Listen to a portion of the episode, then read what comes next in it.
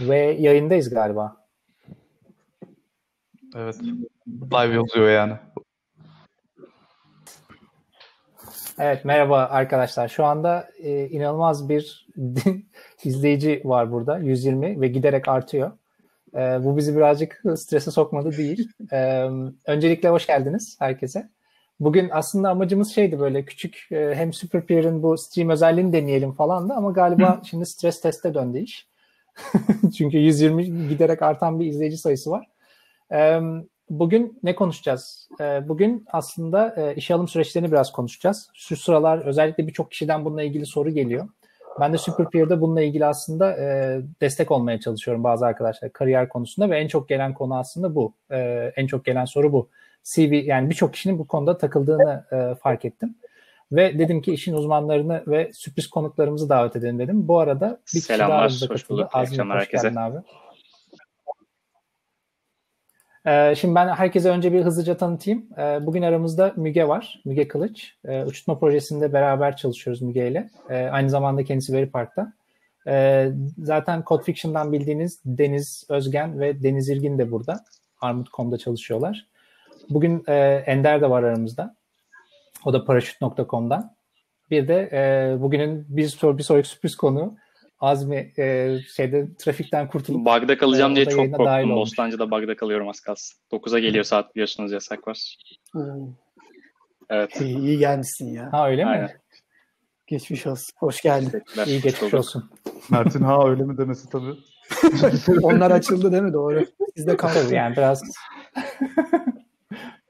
Biz açıldık.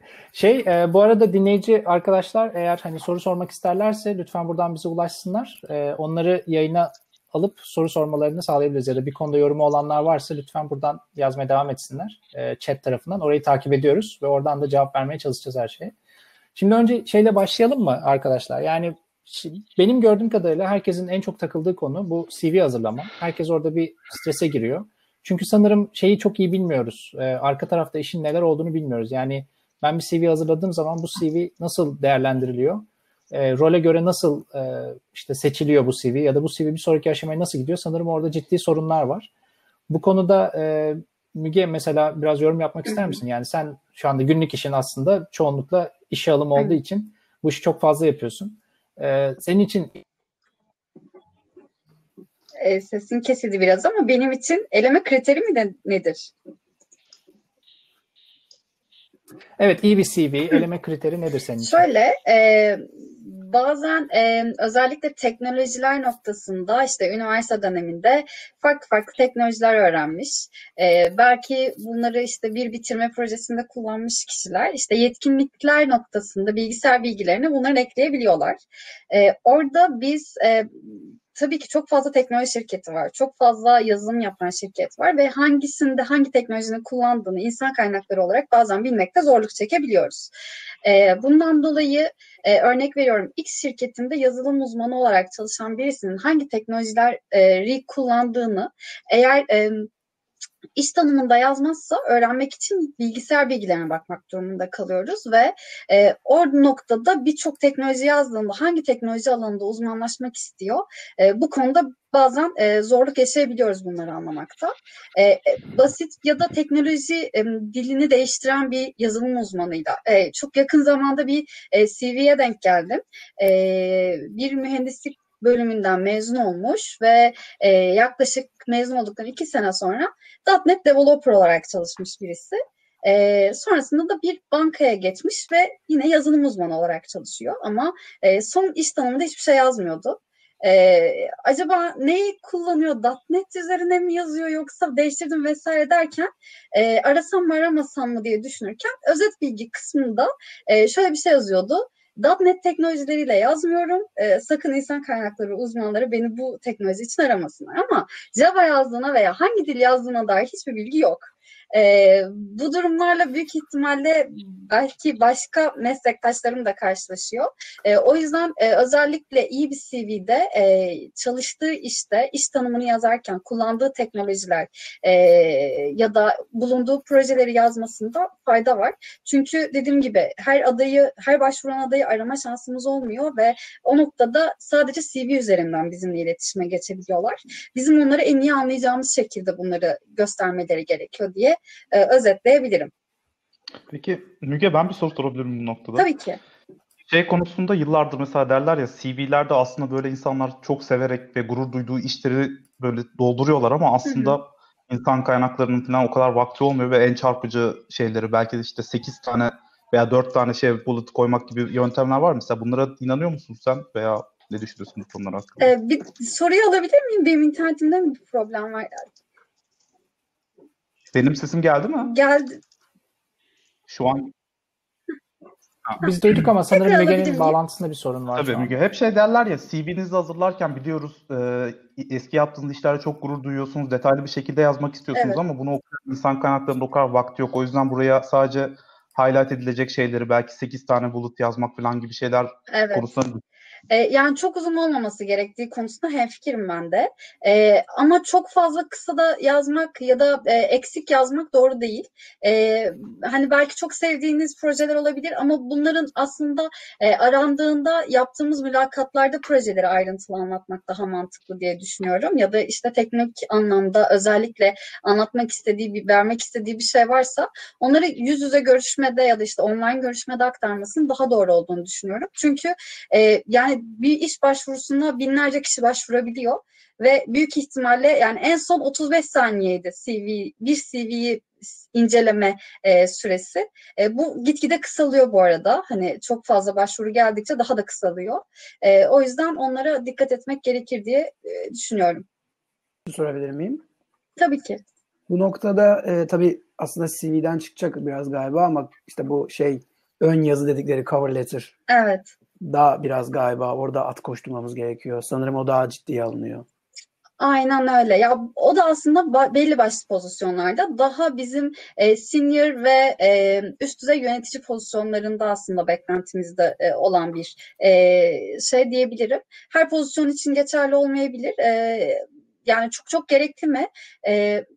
Birebir başvuru yaparken yani LinkedIn veya Kariyer.net gibi portallar üzerinden başvuru değil de mail, eğer oradaki ilgili kişiye orada gerekli olacaktır diye söyleyebilirim.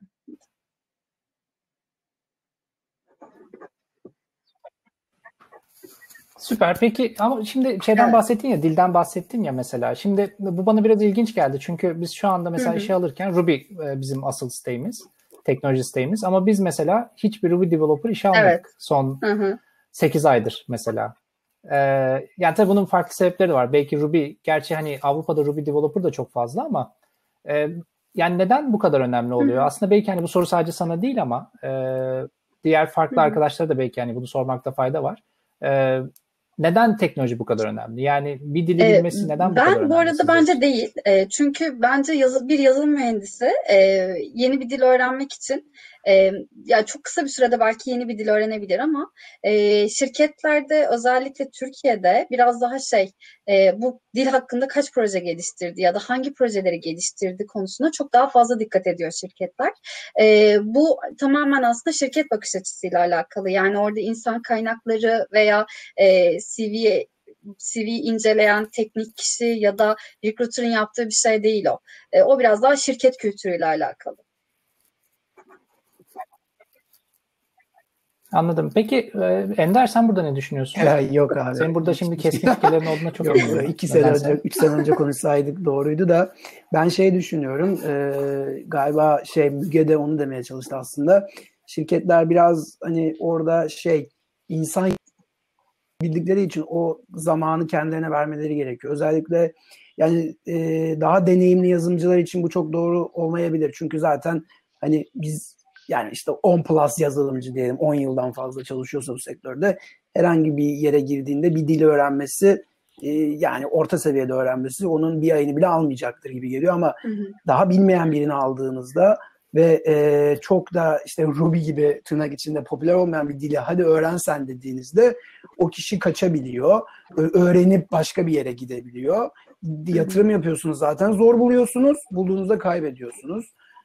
Böyle bir risk var aslında. Belki ondan dolayı da şirket kültürü hani öyle yap. Mesela biz paraşütte zaten Ruby bulamıyoruz hani çok fazla. Bulduğumuz insanları da yetiştiriyoruz ve onlar da zaten kültürle sevdikleri için kalıyorlar yani hani biraz öyle yaklaşıyoruz. Çünkü ararsak zaten çok zor. Biraz daha iyi yetiştirmeye gayret ediyoruz aslında. Nasıl güzel cevap verdi mi? Bir iki dakika. Mert oldu mu? Deniz oldu mu? Gayet iyiydi. Gayet güzeldi. Oldu.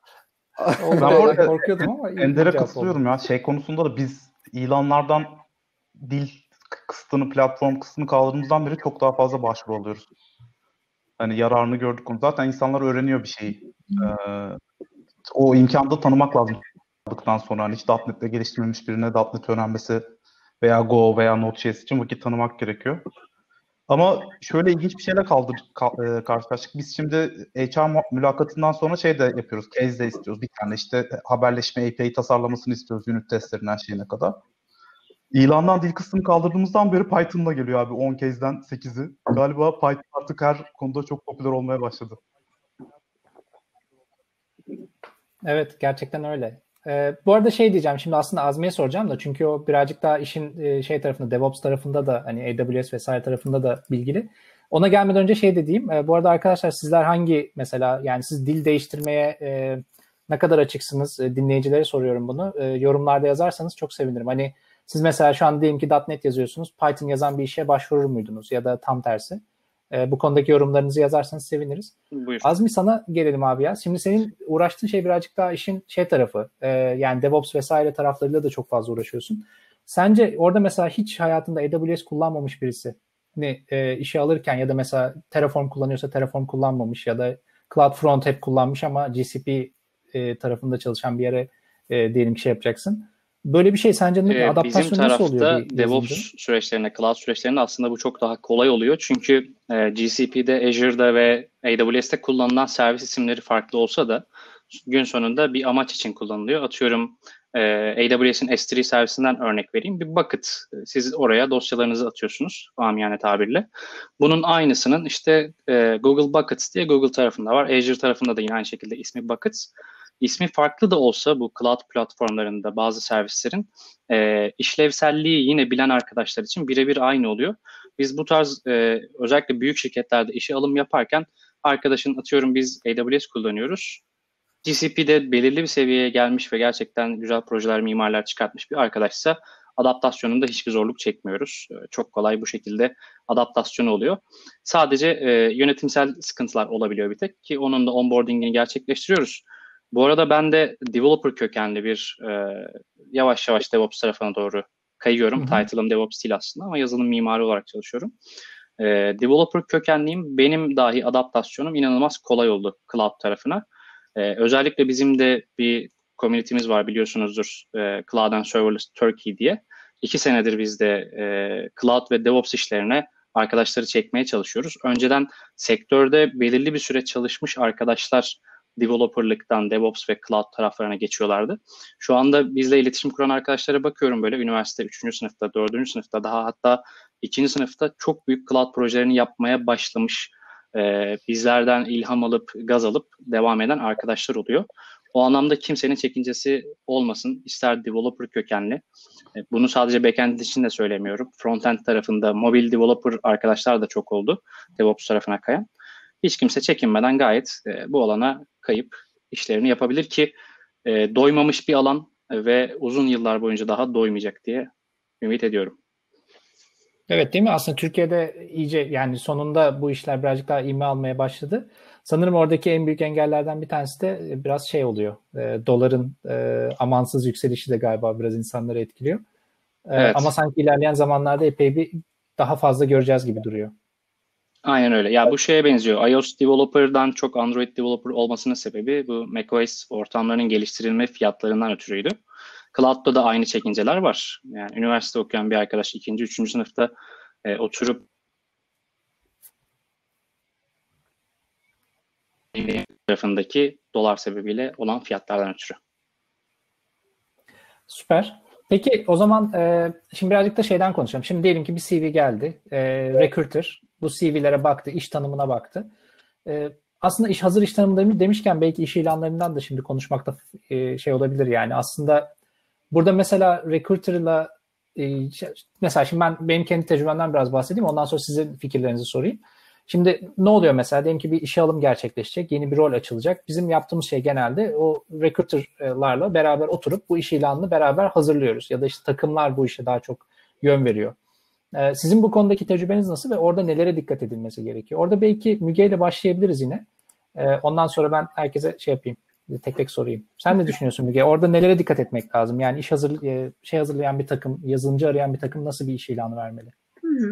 Yani genelde şirketlerin kendi bir şeyleri oluyor, taslakları oluyor yani işte qualification, işte job description vesaire içerisinde yani bu dediğim gibi şirketten şirkete de biraz değişen bir şey. Bazısı yan haklarını da ekliyor, işte bazısı seni burada neler bekliyor onlardan bahsediyor iş ilanı içerisinde. Bazısı dediğiniz gibi hani dilleri özellikle kullandığı dilleri yazabiliyor ama bazısı işte bu dilleri kaldırabiliyor. O biraz şirketten şirkete göre değişkenlik gösterir diye söyleyebilirim yani. Orada siz ne diyorsunuz? Sizin tarafta çünkü biliyorum Deniz bayağı bir kafa yordu bu işlere. İşte bayağı bir test falan da yaptınız orada. Sizin şeyiniz ne? İş ilanı özelinde mi soruyorsun? Evet, iş ilanı özelinde. Ya biz orada A/B testing falan da yaptık abi iş ilanları arasında. Hani hangi iş ilanlarına daha çok başvuru geliyor diye. Ya mesela iş ilanlarından dili kaldırmaya karar verdik ve bundan olumlu tepkiler aldık ama olumsuz tepkiler de aldık mesela. Siz ne arıyorsunuz o zaman bunu kaldırdıysanız? Ben niye buraya başvuruyorum? Daha ne yazdığınız belli değil falan diyenler oldu ama aslında bizim amacımız o değildi yani istediğiniz şekilde olacak oraya da burada kullanarak hani şey yapabilirsiniz, anıta katılabilirsiniz, gerekli vakti veriyoruz zaten diye. Yani onun haricinde bence şirketi ufak bir tanıtmak gerekiyor da biz ne yapıyoruz burada, hangi teknoloji siteğini kullanıyoruz. O yüzden bu teknoloji steklerinin paylaşıldığı siteler var ya oraya yani sitemizi sürekli güncelleyip bunları ilanlara da koyuyoruz. Ve kısa ve özet bir şekilde biraz beklentileri şey yapmak lazım CV'de hani bu kadar. Ya bir de şey biliyorsun abi biz yıllardır şeylerle uğraştık. Superman arayan CV'ler, SQL bilecek, bilmem ne bilecek, onun üzerine frontend bileceksiniz. Ya çok net olmak çok yani bir backend developer oluyorsan tam onu çok net bir şekilde belirtmen gerekiyor orada CV'lerde. Mesela Star Wars izliyor mu yoksa Star Trek'çi mi? Bunlar da önemli detaylar. Onların mülakatları sormaya başladık artık. Kal. Yok artık. Şeyde nasıl? Paraşüt tarafında nasıl işler Ender? Ya da senin tecrüben ne bu durumda, bu konuda? Ben paraşütte henüz iş görüşmelerine girmiyorum ama önceki çalıştığım startuplarda girmiştim. Belki oradan yardımcı olabilirim. Söyleyebilirim ama paraşütte girilenleri de biliyorum yani. Hani, bizzat ben girmiyorum da takım lideri olmadığım için. Ama şöyle bir durum var. Deniz haklı yani dil özelinde değil de biraz da aslında ben de şöyle bakılmasını doğru buluyorum. Yani kültür olarak paraşütte insanlar böyle birazcık bir işe alıp bir yerden götürmeye istekli olması gerekiyor. Yani hem öğrenmeye aç hem de bir şeyleri yapabilmeli aslında birazcık yardım da alarak. Aslında ben de öyle olması düşüncesindeyim. Yani aslında orada birazcık iş bitirebilme, işi yapabilme ve işe hızlı adapte olabilmeyi kişiden anlamaya çalışıyoruz. Zaten hani mülakatlarda sorduklarımıza da verdiklerimiz ödevlerde o yönde oluyor aslında baktığınızda. Yani ben de biraz aslında o taraftayım. Yani hani Ruby Rails bilme çok problem değil. Fakat sana verilen bir süre içerisinde herhangi özgür bir ortamda gel ofiste yap, istersen git evde yap, yapabiliyor musun? Yaptıktan sonra yaptığın şeyin arkasında durabiliyor musun? Aslında biraz onu arıyoruz. Bu çok CV'de anlaşılmıyor bence. Yani o biraz aslında iş orada kişinin kendisini anlatmasına bakıyor. Yani sen CV'de kendini ne kadar güzel anlatabilirsen o kadar yakın oluyorsun. Oraya geçtikten sonra zaten hani Ruby Rails ya da başka bir teknoloji, bizim kullandığımız teknoloji bilmem önemli değil. Sadece o nasıl implement ettiğin, problemi nasıl çözebildiğin önemli diye düşünüyorum ben. Evet, yine bizi şaşırttın ve çok sivri olmayan bir cevap verdin Ender. Evet, ya Allah Allah, ben nasıl biriymişim? Böyle topluluktan hiç haberim yokmuş. Ya çok üzülsem sevinsem bilemedim yani. Abi yok şaka. Program çok geçmeye başladı, biz Ender'e vuracaktık, hani Ender çıkacaktı, böyle konuşmadık. Evet ya, bunu konuştuk önceden ama farklı WhatsApp grubunda.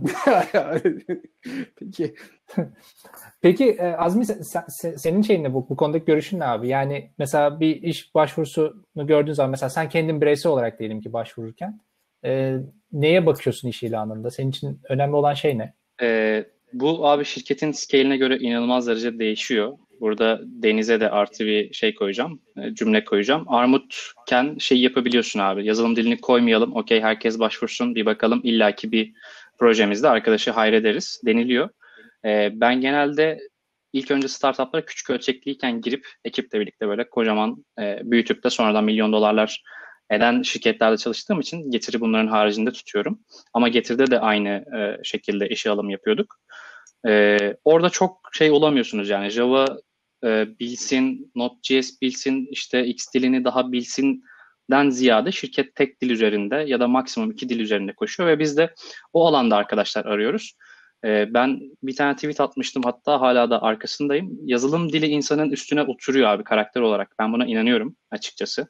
Ortalığa böyle bir bomba atayım. Uyar mısınız, uymaz mısınız bilmiyorum ama. Azmi hani çok güzel bir pas attın sen şimdi burada. Evet. Abi şöyle, şimdi açık konuşalım. Bir Javacı karakteri var şimdi. Ben sektörde 8 senedir. Javacı dediğimiz abilerin karakteri bellidir ki ben işte Scotty'deyken hiring yaptığımda da bir abimiz vardı. İnanılmaz kurumsal şirketten gelmişti. Biz şimdi startup çocuğuyuz. Node.js yazıyoruz abi. JavaScript yazıyoruz. TypeScript falan. Hipster böyle. Girip iş bitiren warrior arkadaşlar hakikaten. Arkadaşa 3 ay kod yazdıramadık. Dokümantasyon istediği, test istediği, bla bla istediği, şudur budur. Yani gerçekten ilk önce küçük ölçekteyseniz alacağınız CV'yi screen ederken de onlara bakıyorsunuz. Kurumsaldan arkadaş almamaya çalışıyorduk. Çünkü long term'de bize destek atabilecek ve yardım edebilecek arkadaşlar kıvamına geliyordu bu. Onun haricinde ben CV'lerde hikaye anlatılmasını inanılmaz seviyorum. Yani kullandığın yazılım dilinden bağımsız, mimariden bağımsız. Atıyorum anlık 1 milyon concurrent user'ı gördük. Şöyle expansion'lar yaptık. X yerlerinde sponsorluk yaptık gibi hikayeler daha çok seviyorum. Atıyorum AWS'le partnerlik yaptık X projesinden sonra. O projede budur dedikten sonra ben firmayı biliyorum zaten. App'ini indirip 10 dakikada incelerim. Bütün stack'i de internette yazıyor. Arkadaş tabii ki yazsın bütün yazılım dilini, stack'ini ama hikaye anlatılması çok daha hoşuma gidiyor. En azından benim CV'm öyle. Evet, süper. Şey diyeceğim. Aslında sen az önce işte aslında bizim Ender'den bugün beklememiz gereken performansı senden görüyoruz Azmi. Yani boşluğunu o arayı dolduruyorsam ne mutlu abi. Eyvallah abi, kolları sasıladım, geliyorum şimdi. Tamam. Bu arada önce sana şey yapayım abi. Sen devam et Ender. Ya yo ben espri yapıyordum. Devam edecek bir şey yok. Ben Azmi'ye aslında çok güzel bir şey söyledin. Dil yapışması dedi. Aslında dediklerinin çoğuna katılıyorum. Çok güzel şeyler söyledi. Yani hani kültür, startup kültürü, kurumsal kültür ya da daha startup kurumsal arasında kalmış bir şirketin kültürü, bunlar çok önemli. Bir de insanın kendi kültürü oluyor aslında. Yani hani mesela ben 10. senemdeyim bu sene. Hiçbir kurumsal şirkette çalışmadım. Çalışmayı da düşünmüyorum. Yani sevip sevmememle alakası yok. Sadece ben elimi böyle her şeyin içine sokmayı seviyorum çünkü. Her şeyde böyle biraz duyacağım, öğreneceğim falan, hani o gece 2'de kalkacağım, bir şeyler yapacağım. Yani hani böyle bir garip bir huyum var ama bazen de bir ayda hiç ortalıktan kayboluyorum. Ve hiçbir iş yapmıyorum ama bunun üstüme söylüyorum. İşte kafam bozuldu, bir şey diyorum. Bir ay beni şey olabiliyor. O yüzden hani bu dengeyi sağlayabiliyor. Yani o sıcaklık biraz sanki kurumsalda yok gibi geliyor bana. Duyduğum, hiç tatmadım. Duyduklarımı söylüyorum sadece. Dil özelinde olur mu bu?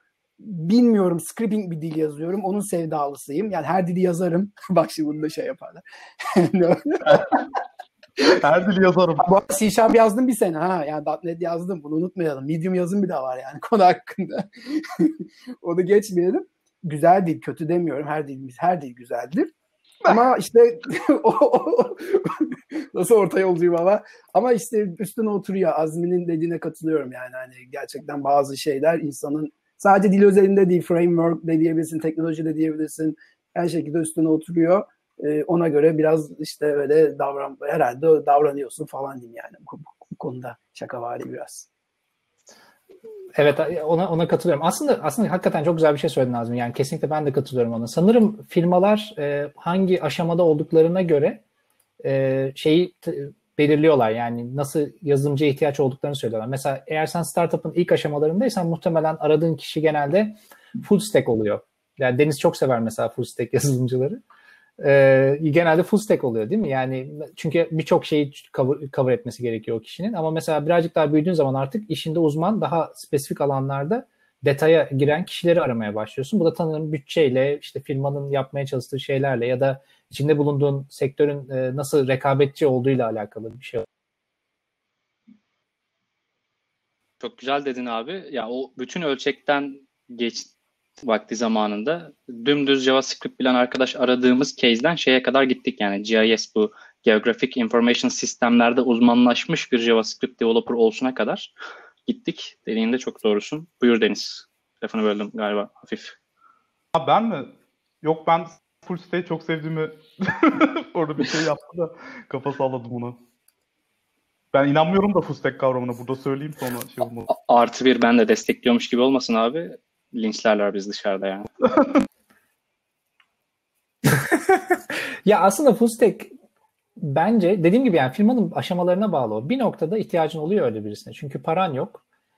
Yatırım gelmemiş. Ne bileyim kendin self bootstrap etmeye çalışıyorsun firmanı. Şeyin gelirin belli, giderin belli. Haliyle yazılımcıdan daha fazla şey bekliyorsun. Ne derin nefes aldı ama ben full stack'ciyim arkadaşlar. Bunu da söyleyeyim. O yüzden. Ama saygı duyuyorum. Size saygı duyuyorum. Tartışmak istemiyorum. Saygı duyuyorum. Herkes kendine. Tamam. Şu anda 20 takipçi diyorlar. Benden mi gitti? Abi full stack savundun diye. Belgesi de var. Ben öyleyim. Yani. Savunmuyorum. Hayır. Tamam. Ben öyleyim yani. İsteyen istediği gibi olsun kardeşim. Herkese kucağımız açık. Ama hani backend'i gelip backend ağırlıklı full stack'ciyim. Öyle diyorum belki. Abi developer'ız diyelim, geçelim bence ya. Çünkü hepimiz yaratıyoruz. Database tablosu yaratıyoruz. Bilmem ne yaratıyoruz. Frontend'de hani bir şeyler yapıyoruz ama. Gizli full stack'ciler sizi. Abi onda da full stack değil işte. Developer ya. Kavram uyduruyorsunuz. Allah Allah. Web maskeli olmasın onda da sakın. Şu Technics Engineer muhabbeti var. Peki. Onunla da aslında çok fazla bağdaştırıyor olunabilir mi bu full stack kavramı? Biraz sanki içerisine kapsıyor gibiydi. Bazı okulunda. Bir ara öyle bir tartışma yaşanmıştı ya. 10x developer. Evet. Ha evet. 10x.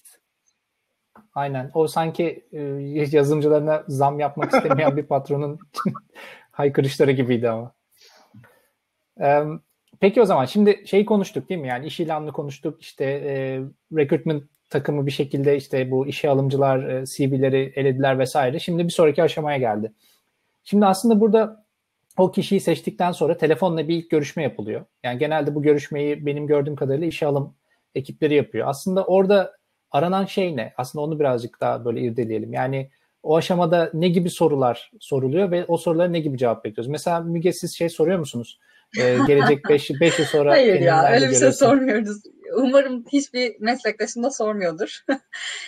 Ya gerçekten eskiden... Ya orada aslında sorulan şeyde içeriğini şu an çok böyle dalgaya vuruyoruz ama söylemek istediği şey kendini gerçekten hayali ne yani? Orada aslında sorduğumuz sorunun arka planında o hayali görmek istiyoruz. Eğer gerçekten kurum kültürüne uygun bir hayal mi değil mi? Yani onu sorarken onu kastediyorlardı büyük ihtimalle. Çünkü bizim böyle sorduğumuz çok teknik olmayan soruların arka planlarında farklı şeyler yatıyor aslında. Aldığımız cevaplar işte en zorlandığı projeyi soruyoruz. Belki teknik anlamda değil ama iletişim anlamında ne kadar zorlanıyor veya hangi yöneticiyle çalışırken zorlanıyor mesela. Arka planda bunu anlamak için soruyoruz. İlk görüşmelerde yani genelde biraz daha böyle... ben kendi özelimde çalıştığım şirket için söyleyeyim. Hangi teknolojileri kullandığını soruyorum. Çünkü bizim bu tarafta çok hızlı bir onboarding süreci var ve hemen projeye atanıyor ve işte o öğrenme 1-2 ay dediğimiz kısım aslında bizim bu tarafta bir hafta kadar sürüyor ve hızlıca ekibe dahil oluyor. Projeye dahil oluyor. Bunları hani biraz sorup teknik anlamdaki yeterliliklerini anlamaya çalışıyoruz. Tabii ki hani teknik bir mülakat değil ama sonrasında aslında hani kurum kültürüne uygunluğunu biraz anlamaya çalışıyoruz ki burada teknik kişilerin de çok fazla hani yoğun olduklarını göz önünde bulundurup onların da vaktini almamak açısından biraz iletişimini anlamaya çalışıyoruz. Çünkü developerlar bazen çok kendi başlarına bireysel çalışmaya alışkın olabiliyorlar.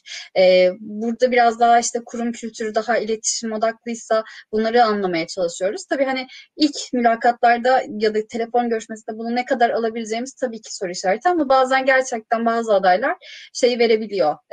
Tam onun olmadığını anlayabiliyoruz. En azından bir öneleme oluyor. Sonrasında işte bazen beklentiler vesaire konuşulabiliyor. İlk görüşmelerde bunları özellikle soruyorum ben.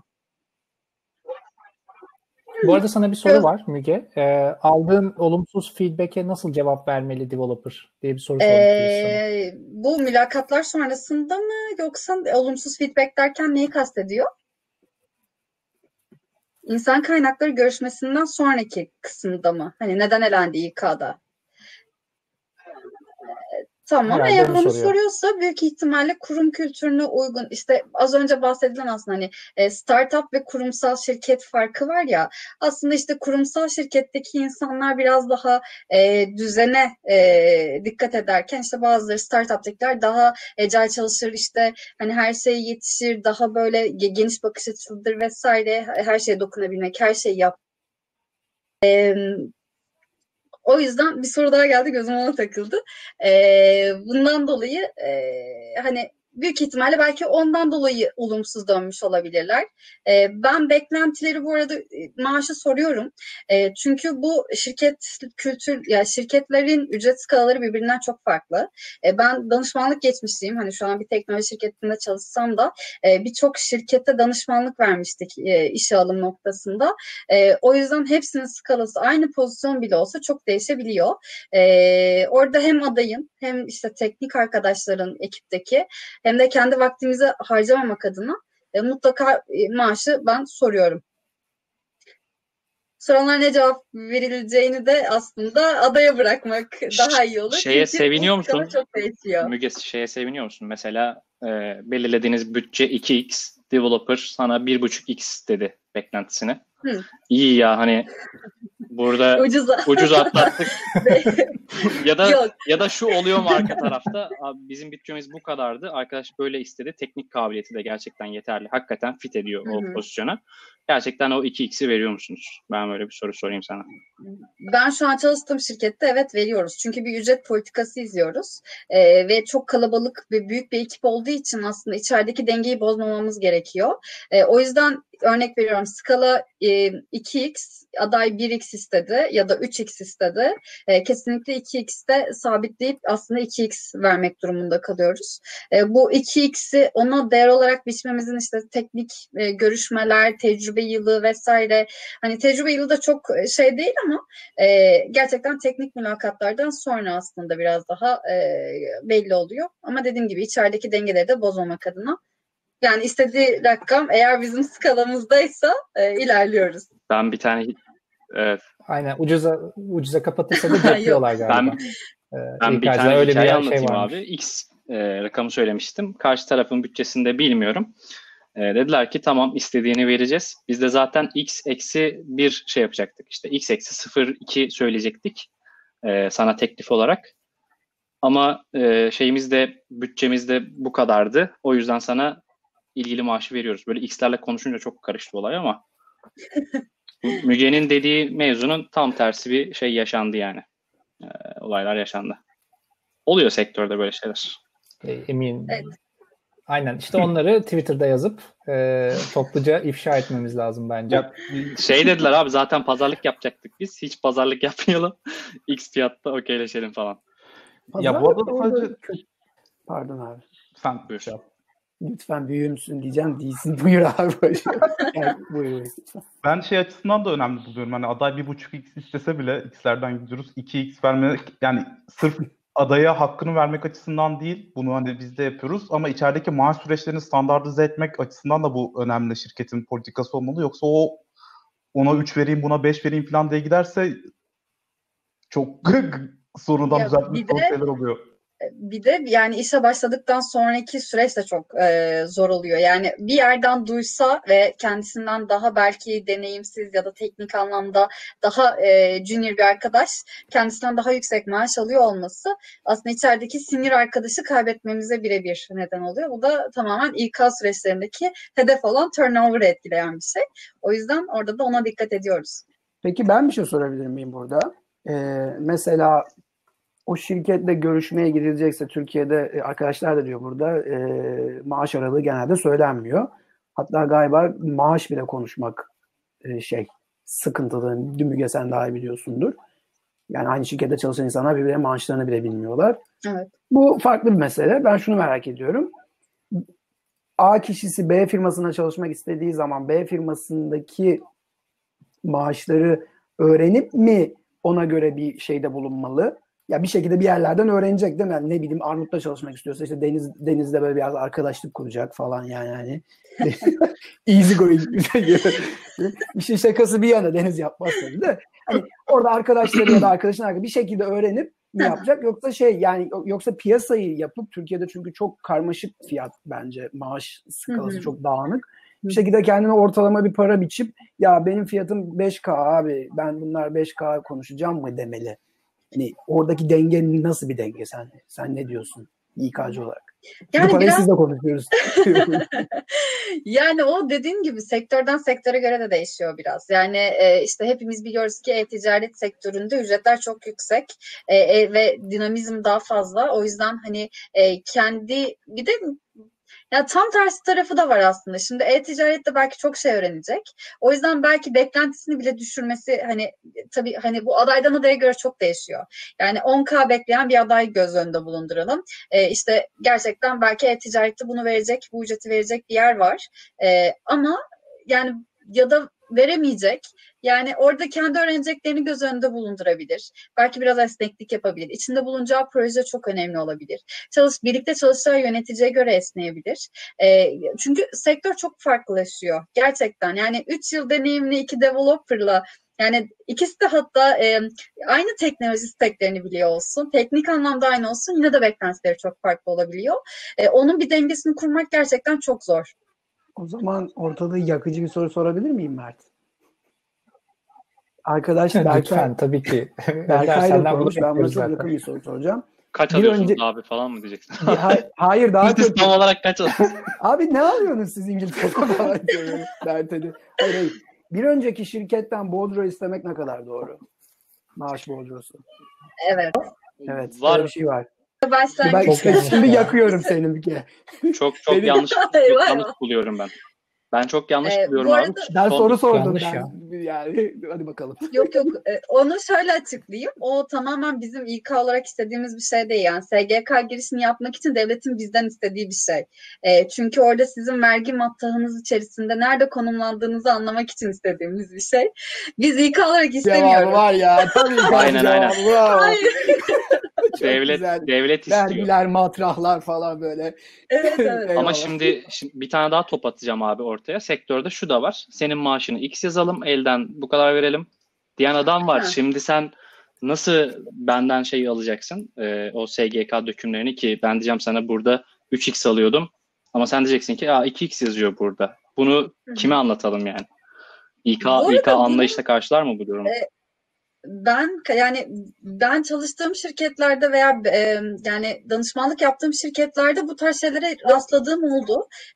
Ama hiçbir İK sürecinde ben bu yüzden adayı olumsuz dönüp hadi bitti sen bize 3 demiştin, işte 4 alıyormuş, 2 alıyormuşsun, o yüzden biz seninle vazgeçtik, yalan söylediğin gibi bir durum söz konusu olmuyor. Orada biraz işe yani mülakata girmeden önce adaydan bordro isteyen bir şirket duymadım. O tamamen aslında sözleşme imzalandıktan sonra evrak isteme sürecinde, hani biz kendi şirketim adına söyleyeyim, orada o şekilde ilerliyoruz tamamen bordro girişi için. Ama ben bordro tarafında değilim çok, orada hani prosedürleri çok bilmiyorum ama tamamen onunla ilgili olduğunu biliyorum. Emniyet Genel Müdürlüğü'nü etiketleyen arkadaş var, bak neler soracak.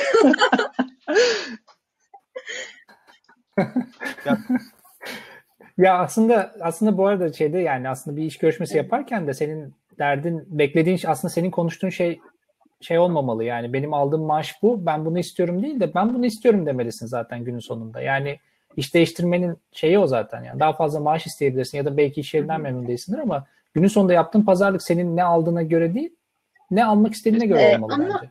Burada şöyle bir şey söylemek istiyorum. Aday diyelim ki 5K alıyor ve ücret beklentisini 12K olarak belirtebiliyor.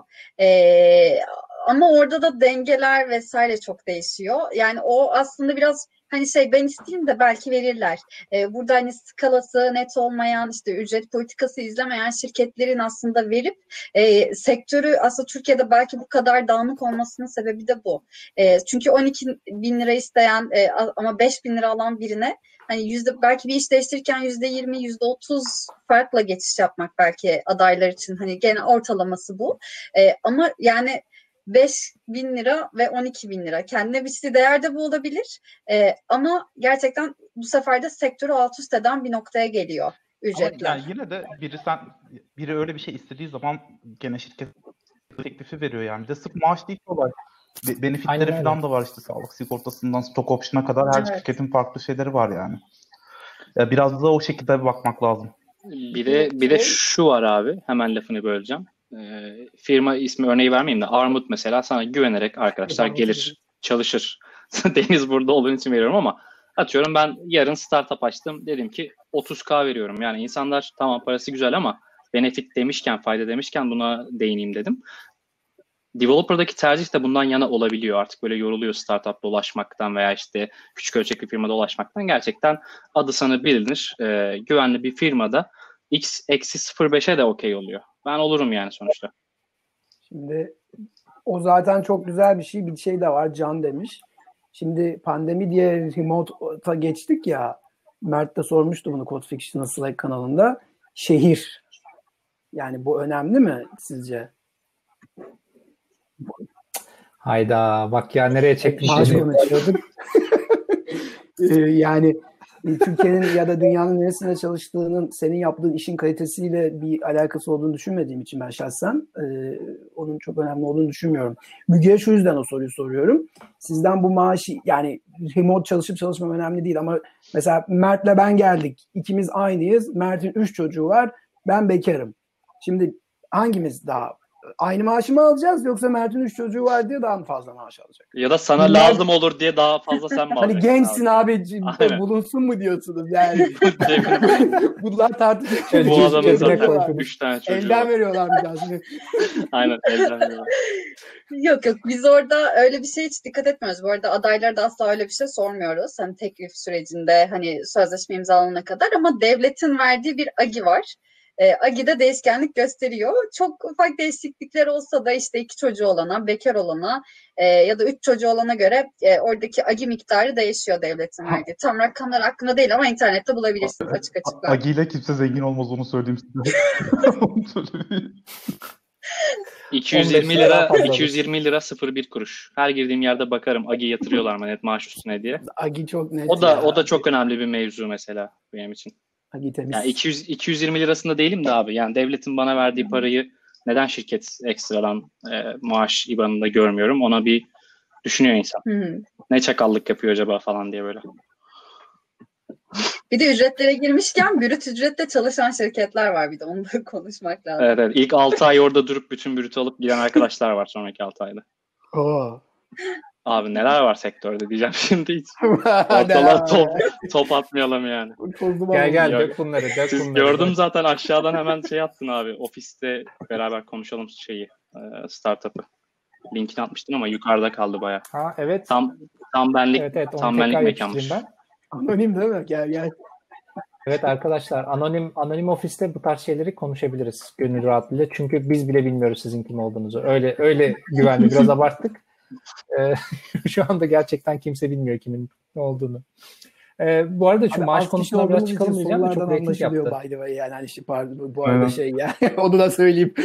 Çok net görünüyor. O kadar emin olma. O kadar emin olma. Abi ben son olarak şunu eklemek istiyorum. Hani bu maaş konusu hakikaten herhalde Türkiye yazılım sektörüne kanayan yana. Ya burada birazcık konuya bilimsel yaklaşmak gerekiyor bence. 3 tane şirketten danışmanlık alıyoruz dünyadaki işte yazılım şirketleri, Türkiye'deki ünlü yazılım şirketlerinin maaşları nelerdir falan, bu tür datalara ulaşabiliyorsunuz. Yani orada bir benchmark belirleyip bunun üstüne mi çıkacağım, burada mı kalacağım, bunun altına mı ineceğim, bir tık onu belirlemekte yarar var şirketlerin. Yani bilimsel olarak burada çalışmakta. Güzel noktaymış, iyiymiş. Bunu konuşalım hemen. Mesela biz orada şeyle çalışıyoruz.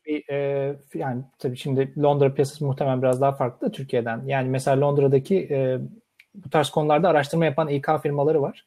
Bu insan kaynakları firmaları buradan topladıkları verilerle bize bunları veriyorlar ve biz verdiğimiz maaş tekliflerini hep buna göre veriyoruz. Çünkü şimdi inanılmaz bir rekabet var ki bence Türkiye'de de artık o noktaya geldi. İnanılmaz bir rekabet olacak yani. Özellikle gelecek seneyi ben çok ciddi bir rekabet olacağını düşünüyorum. Ki şimdi bile başlamış anladığım kadarıyla. İyi yazılımcı, tecrübeli yazılımcı bulmak zaten zor.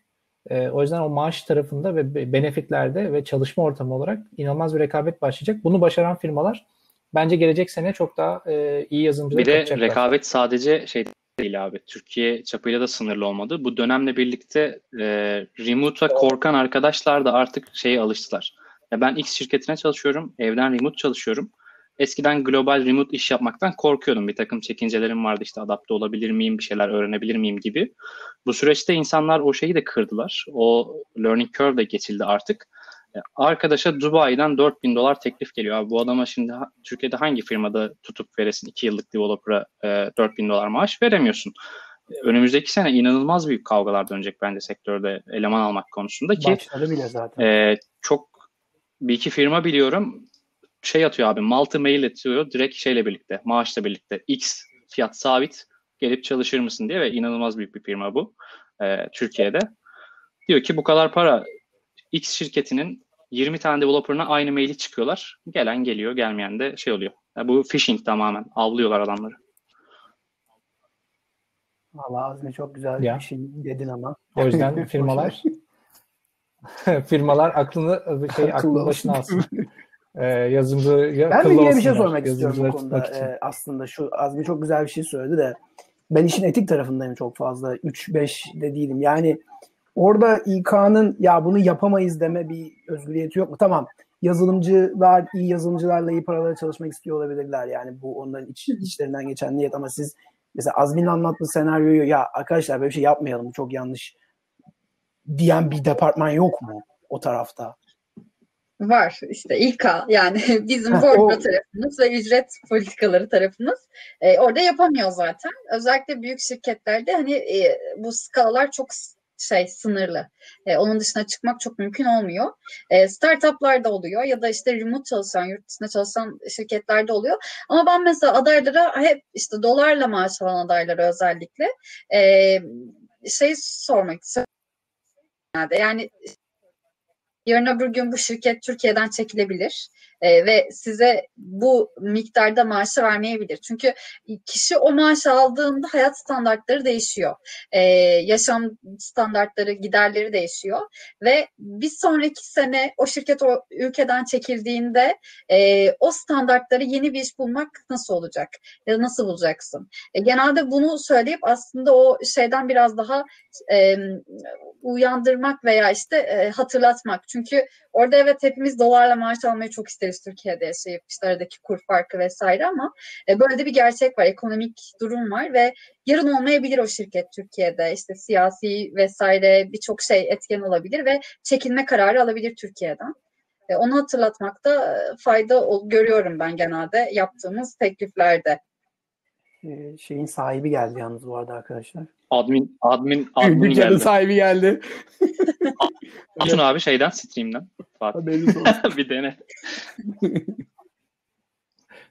Nerede Fatih? Yazdı, duruyor buralar. Chat'te yazdı bir şey. Evet. Evet, evet, o başından beri online, o şey yapıyor. Bizim şey çalışıyor mu? Asayiş Berkemal bir kontrol ediyor. Server'da yiyorlar. Arkamızda serverless değil miydi ya burası? Odun atıyor böyle. Serversız çalışıyor abi. Aynen. Odun atıyor oraya. Fatih şey yapıyor. Ek kredi kartını giriyor abi şu an. Bayağı para yakıyor şu an server'da. 200 olamadık olsak. Bankadan mesaj geliyor. Siz misiniz? Evet, bir şey mi yapan falan diye sürekli para çekiyorlar kartını.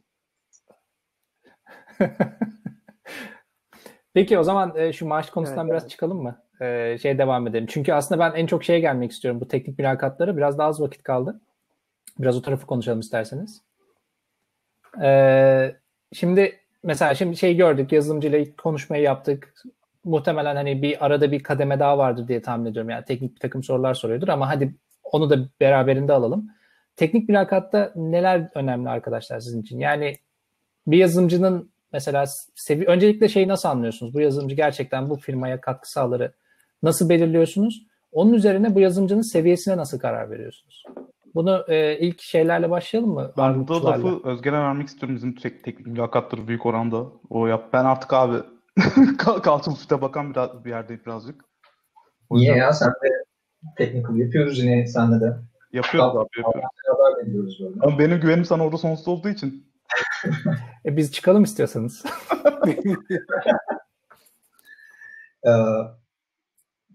Okay. Yani ilk olarak aslında yani iyi bir case çalışması yapmasını bekliyoruz. Yani iyi bir case çalışması derken basit bir konu. Hatta normalde burada çoğu kişinin aslında boş zamanı olsa 8-10 saat içerisinde yapabileceği bir çalışma da olabilir. Çok araştırma gerekiyorsa. Ama burada daha çok hani bir kodu nasıl yazıyor? Kullandığı platformu hangi yönleriyle daha iyi, kuvvetli olup olmadığını zaten yazdığı koddan anlayabiliyoruz. Komünite standartlarını takip ediyor mu? Kod standartlarını takip edebiliyor mu? Ya da örneğin her yerde muhtemelen statik değişkenler varsa kimse bu kodun iyi bir kod olduğunu söylemez diye düşünüyorum. Buradan zaten yazdığı koddan deneyimini de görebiliyoruz. O nedenle ben CV'den daha çok GitHub, Bitvakıf, Bitlab gibi yayınladığı kodlar, repositoryleri incelemek daha benim için keyifli ve daha bilgi verici oluyor. Ve tabii ki kullandığı tooling'in, kullandığı platformların, yani bir cloud provider kullanıyorsa buradaki best practice'leri nasıl uyguluyor ve bunlara yaklaşımı nasıl? Bunları da her şekilde yazdığı koddan anlayabiliyoruz ve gerekiyorsa hani arada kaldık diyelim ve bunu netleştirmemiz gerekiyor. Mülakatta yazdığı kod üzerinden şurayı neden böyle yaptın? Burada mesela MySQL tercih edebilirdin, neden SQL tercih ettin ya da işte burada neden cache kullanmadım gibi sorular da sorup bunların üzerinden bir justification şu an gelmedi gerçekten aklıma değil. Yani yazdığı şeyin arkasında durmasını da bekliyoruz veya nasıl savunma bunu da bekliyoruz. Kısaca böyle toparlayabilirim herhalde. Ya bizde şeyi anlatmak lazım orada. HR mülakat case süreci var. Hani şey yolluyoruz. Bir tane basit bir haberleşme API yapmalarını istiyoruz insanlarda. Herhangi bir dilde yapabilirler bunu kendilerinin rahat ettikleri. Ondan sonra onu inceliyor bir tane backend. Mesela backend'se backend, frontend'se frontend'deki bir komite onu inceliyor ve ondan sonra hani teknik mülakata gidelim mi ne karar veriyoruz. Teknik mülakatta da abi genel Özgen oraları çok daha detaylı şey yapar ama mesela senior bir insansa şeye kadar sorabiliyoruz. Cap teoreme kadar sorabiliyoruz. Distribute mimarları nasıl yapıyorsun? Bir circuit breaker tasarlasan nasıl tasarlarsın falan gibi şeyleri sorabiliyoruz ama ya genel olarak şuna bakıyoruz aslında. Bir insanın teknik yetkinliklerinden ziyade o insanı biz istediğimiz teknik yetkinliğe getirebilir miyiz'e bakıyoruz. Mülakatlarda onu anlamaya çalışıyoruz. O tamamsa çok bir şey yani çok istediğimiz kadarını bilmiyorsa da bizim için okey yani alıyoruz o insanı ve eğitmeye başlıyoruz. Yani eğitilebilecek insan, öğrenmeye hevesli insan bizim için her zaman teknik bilgisi yüksek insandan daha önemli mülakatlarda. Evet yani öğrenmeye açık olması gerekiyor gerçekten. Günümüzde birçok teknoloji, birçok farklı tool çıkıyor ve bu tooling'i belki yarın öbür gün bırakıp başka bir şeyle geçmek zorunda kalabilir. Hani birazcık o yazılım bağnazlığını yapmaması da gerekiyor. Yapanlar da var, yapmayanlar da var. Yapmayanlardan yana tercih ediyoruz tabii. Seçimimizi bu yana yapıyoruz. Ama yani direkt soru istenirse yani şu tür şeyleri de soru. Bu bana bir insight veriyor. Mesela genelde üniversite öğrencilerinde işte bilgisayar mühendisliği mezunlarında falan C++'la geliştirme yapıyorlar, Java ile geliştirme yapıyorlar, öğreniyorlar, Python öğreniyorlar falan mesela. Yani dynamic type bir dille static type bir dili karşılaştırmasını istiyorum ben. Veya işte compile olmakla interpret olmak arasındaki. Bunlar belki çok önemli değil gibi gözüküyor ama aslında benim açımdan hani yazılımla ne kadar ilgili olduğunu gösteriyor mesela bu tür şeylere nasıl cevap verdiği.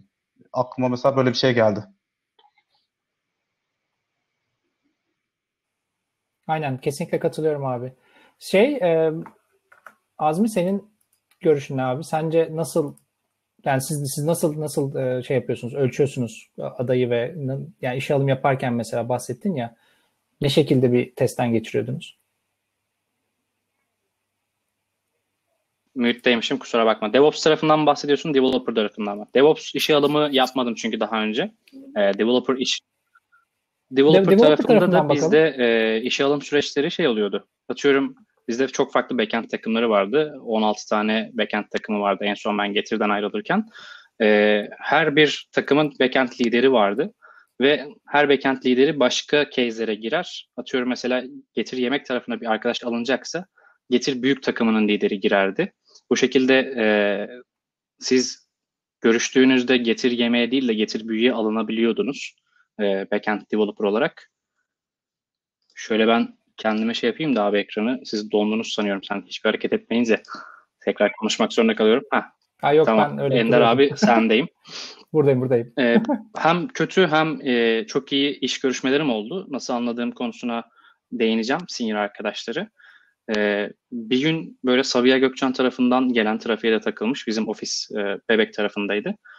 6.30-7 gibi arkadaşı bekliyorduk böyle. 8'e doğru geldi. 1.5 saatte arkadaşla bütün stack'i anlattık, konuştuk, ettik falan filan. Sorun var mı dedik arkadaşa. Arkadaş dedi ki happy hour var mı? Yapıyor musunuz?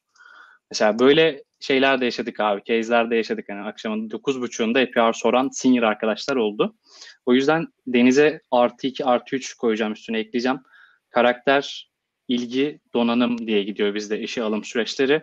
Donanımı en sona bırakıyoruz. Çünkü Udemy'de kurslar 20 lira arkadaşlar. Hafta sonunda zaten o kadar yasak var ki oturup bir buçuk ayda bütün o scripting language'leri öğrenebilirsiniz. Bir proje yapabilirsiniz, POC yapabilirsiniz üstünde ama gerçekten karakteriniz, iletişiminiz, ilginiz işe olan sizi o gerçek seniority'ye doğru ulaştıracaktır diye sanıyorum, teknik ölçekten daha fazla.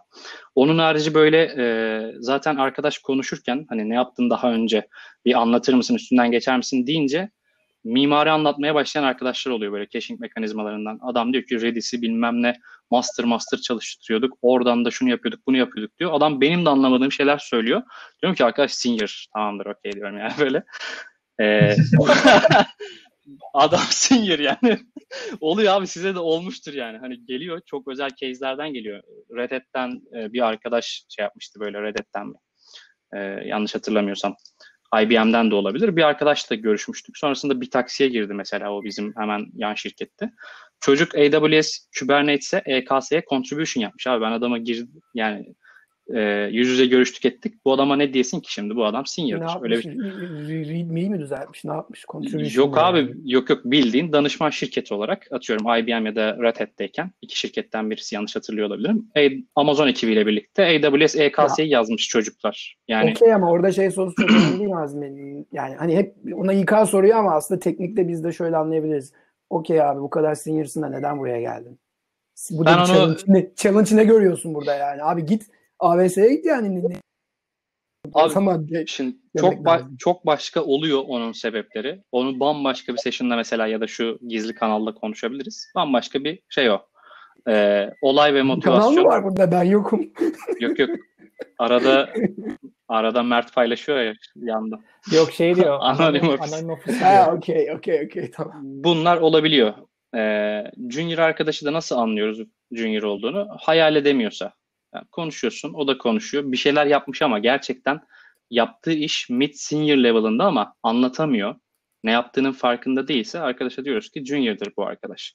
Çünkü hepimiz gün sonunda crud operation yapıyoruz. Hepimiz database'e bir şeyler atıyoruz. Deniz'in bahsettiği gibi. Hepimiz 2-3 buton koyuyoruz, sağa sola çekiyoruz. Ama bunu ne yaptığının farkında olarak ve sonunda bu işin nereye gideceğinin farkında olarak geliştirme yapan bir arkadaş değilse, bu şekilde konuşuyor, anlatıyorsa, diyoruz ki tamam, bu arkadaşı eğitmemiz lazım. Bak sen ampulü icat ediyorsun, farkında ol. Bunun farkındalığını vermemiz lazım dediğimiz arkadaşlara da junior diye tekliyoruz abi. Konunun dönüp dolaşıp hepimiz kurulduğun janjanlısını yapıyoruz da. Evet. Öyle abi gün sonunda yani. Ya bu arada birçok kişi şey sormuş mesela, öğrenmeye nasıl açık olabilirim vesaire diye. Bu arada onu derken 207 kişi oldu şu anda yayında. Yani son dakikalarda 207 kişiye ulaşmamız çok iyi.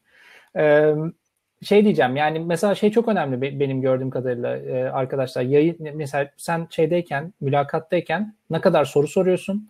Anlamak için ne kadar, yani aslında ne kadar varsayım yapıyorsun, bu varsayımları nasıl emin oluyorsun ve bunları nasıl iletişimine kuruyorsun, bu çok önemli.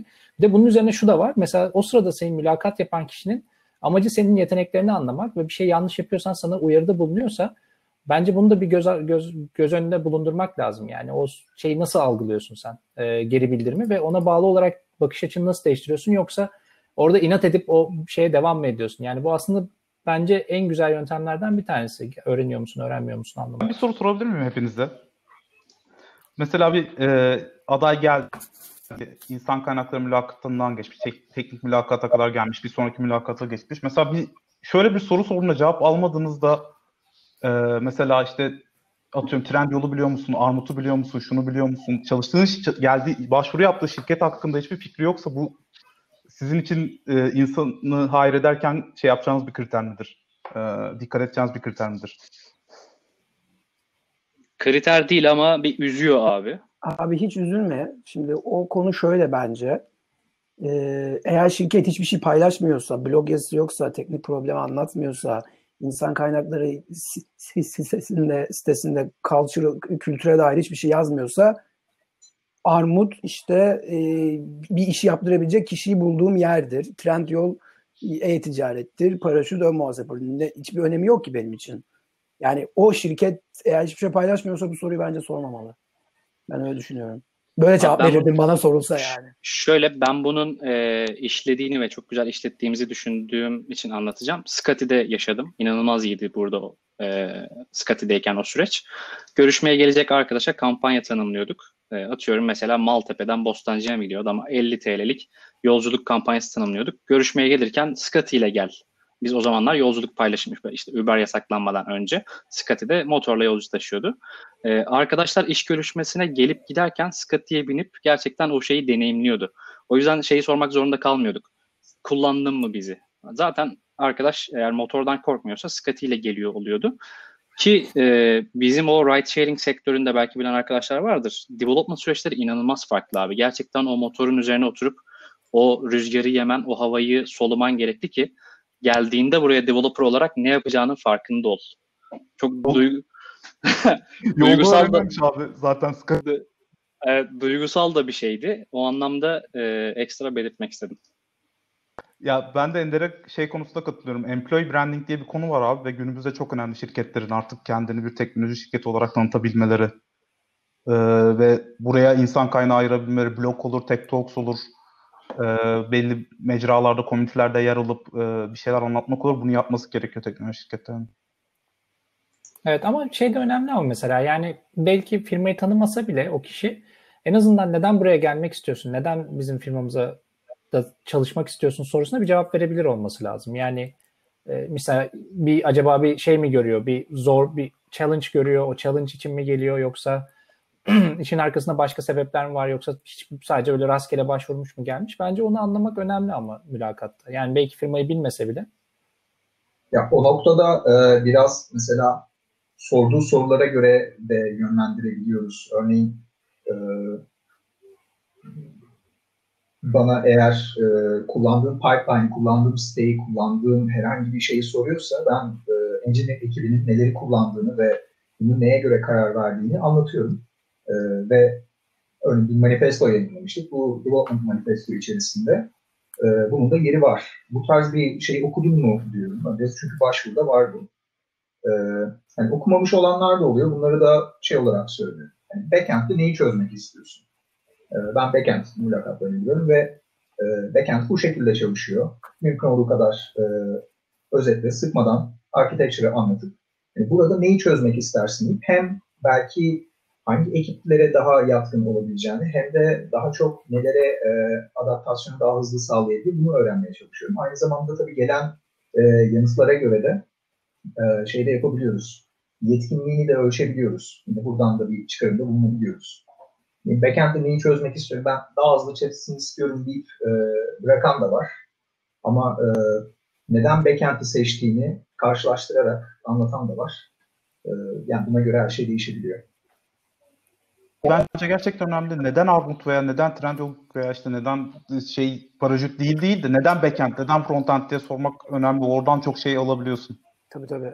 En güzeli o zaten. Hani şirket diye konuştuk diye ben o şeyi biraz employee branding'i ortaya atmak için söyledim. Çünkü yani biz kültür olarak bunu çok fazla yapmıyoruz bence. Yapanları da parmakla gösteriyoruz ve imreniyoruz. Niye yapmıyoruz? Üretim Ağı'nın yeni gelecek bölümünde konuştuk. Siz dinlersiniz. Şimdi söyleyebiliyorum. Burak'la. Ama yani ben de dahilim buna. Ben de çok fazla öyle şey üretmiyorum. Bir de bir fırsatınız oluyor. Mesela eğer open source bir şeyler yapıyorsanız GitHub'da, GitLab'da falan oradan da insan kazanabiliyorsunuz ve bu size sıfır maliyetle geliyor aslında bir yerde. Bu da çok önemli. Hem de sizin sitenize de alışmış oluyor böylelikle ve o onboarding'i de geçmiş oluyor. Yani çok değerli bir şey ama biraz galiba planlı yapılması gereken bir şey. Kesinlikle daha planlı yapılması lazım. Abi ben seviyorum o şirketin teknoloji şirketi olarak lanse edilip PR'ının yapılması işini.